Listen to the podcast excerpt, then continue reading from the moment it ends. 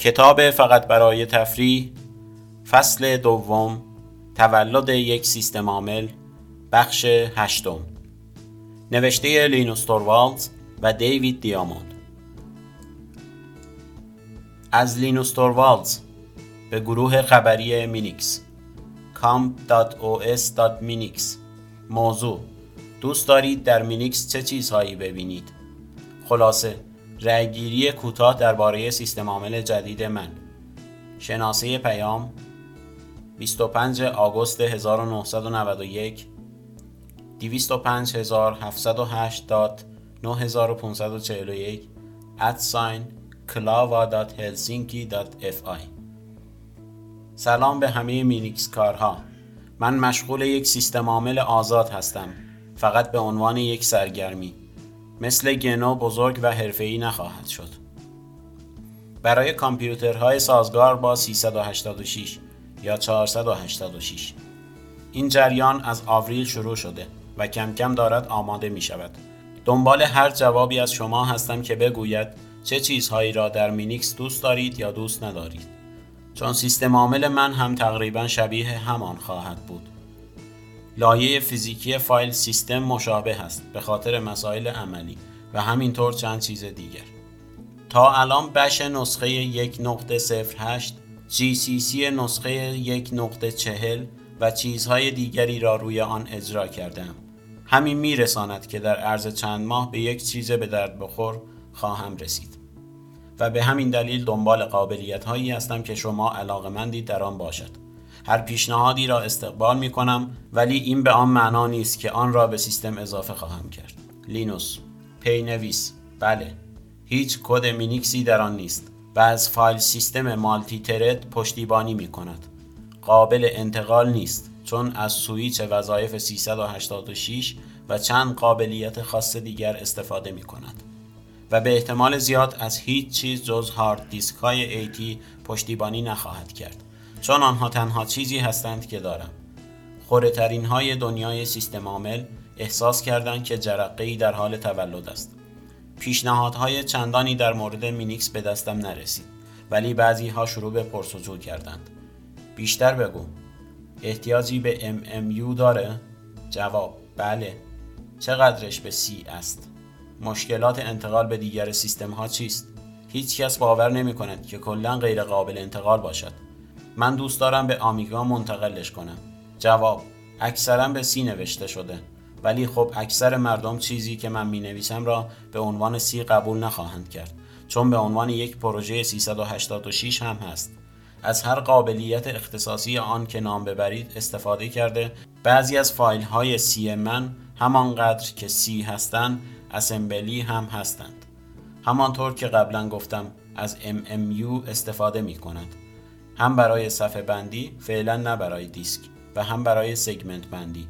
همین سگمنت بندی است که انقدر به 386 وابسته کرده. هر وظیفه 64 مگ برای کد دارد و 64 وظیفه کلا به 4 گیگ نیاز دارد. حتی چند نفری هم بودند که پیشنهاد کردند آزمایشگرهای بتا باشند. در نهایت چاره ای نبود جز فرستادن برنامه. این روشی بود که عادت کرده بودم بر اساس آن برنامه هایم را مبادله کنم. تنها چیزی که باید واقعا در موردش تصمیم می گرفتم این بود که چه زمانی برای ارسال برنامه و سهیم شدن آن با دیگران مناسب است. یا اگر بهتر بگویم کی برنامه به اندازه کافی بهتر شده تا از نشان دادن آن به دیگران خجالت نکشم. چیزی که نهایتا دنبالش بودم این بود که کامپایلر و محیط واقعی داشته باشم که بتوان برای لینوکس در خود لینوکس برنامه نوشت و از مینیکس بی نیاز بود. اما وقتی دیدم که پوسته گنو به خوبی روی لینوکس اجرا شد آنقدر احساس افتخار کردم که حس کردم آمادم تا لینوکس را با دنیا شریک شوم همچنین علاقه داشتم کمی بازخوردم بگیرم. همان زمانی که پوسته با موفقیت کامپایل شد چند کد باینری دیگر هم داشتم که روی آن کار می کردن. عملا نمی‌شد کار خاصی در این سیستم عامل جدید انجام داد ولی می دیدید که یک جورهایی یادآور یونیکس است. در حقیقت چیزی بود شبیه به یک یونیکس مفلوج. پس تصمیم گرفتم که در دسترس دیگران هم بگذارمش. البته به شکل عمومی جریان را اعلام نمی کردم و در عوض با ایمیل های خصوصی به تعداد کمی از دوستان بین 5 تا 10 نفر اطلاع دادم که آن را روی سرویس دهنده FTP گذاشتم. بروس آوانز مشهور در دنیای مینیکس و آری لمکه هم جزو این افراد بودند. کد منبع خود لینوکس و چند فایل اجرایی را آپلود کردم تا افراد بتوانند کار را شروع کنند. همینطور در ایمیل به آنها گفتم که برای راه اندازی و تنظیمات اولیه آن باید چه کار کنند. آنها هنوز نیازمند مینیکس نسخه 386 بودند و باید از قبل GCC را به شکل نصب شده می داشتند. در حقیقت باید دقیقا نسخه من از GCC را می داشتند و به همین خاطر آنها را عمومی کردم. برای نسخه بندی پروتکل خاصی است. یک مسئله روانی هم در آن دخیل است. وقتی احساس می کنید که نسخه واقعا برای انتشار آماده است آن را نسخه یک نقطه صفر می نامید. قبل از این مرحله شماره نسخه ها مشخص می کند که به نظر شما چقدر از کارت رسیدن به نسخه یک صفر باقی مانده است. با در نظر گرفتن این موضوع من نسخه ای از سیستم عامل که در FTP گذاشتم را نسخه 0.01 نامیدم. این عدد به همه گوشزد می کرد که این سیستم عامل به هیچ وجه آماده انتشار نیست. و بله تاریخ را دقیق یادم هست.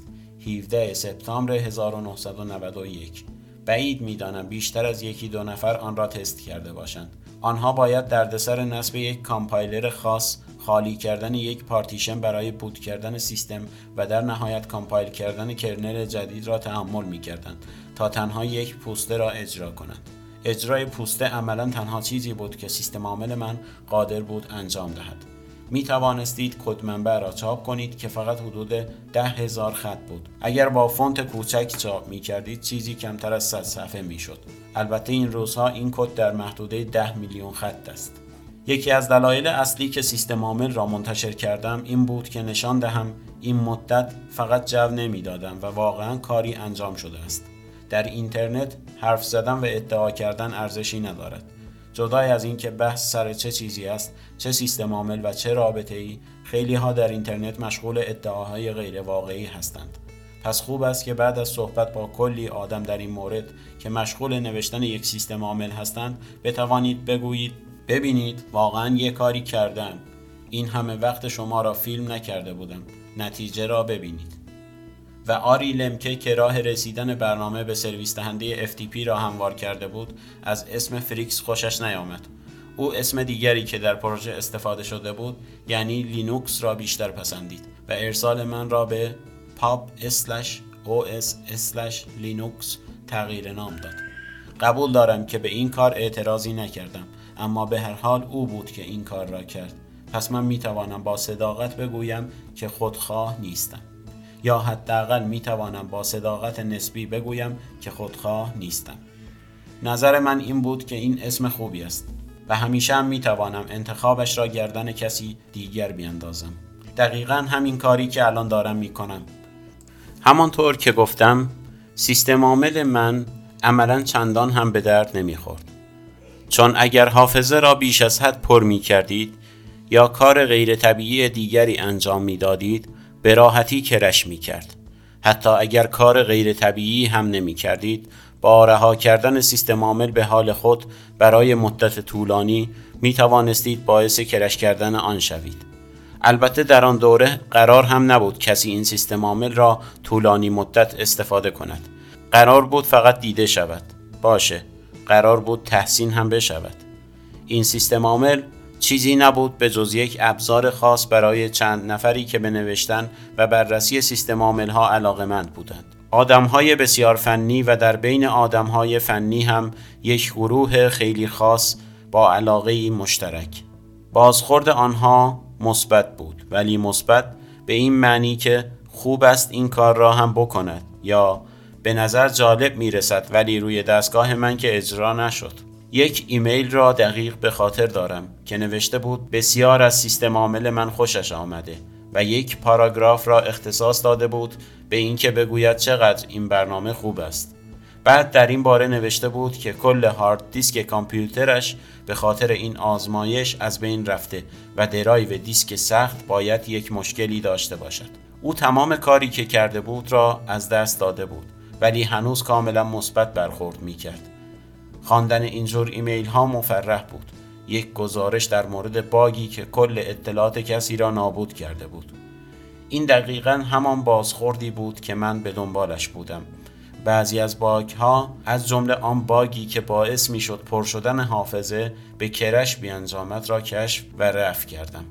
قدم بزرگ انتقال GCC به لینوکس را هم برداشتم و نتیجهش این بود که حالا می‌شد برنامه های کوچک را در خود لینوکس نوشت. به عبارت دیگر لازم نبود مردم قبل از نصب لینوکس GCC من را نصب کنند.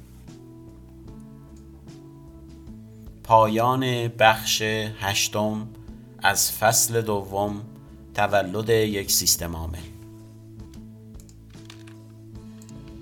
برای دریافت شماره های دیگر این کتاب صوتی به وبسایت آواسام مراجعه کنید.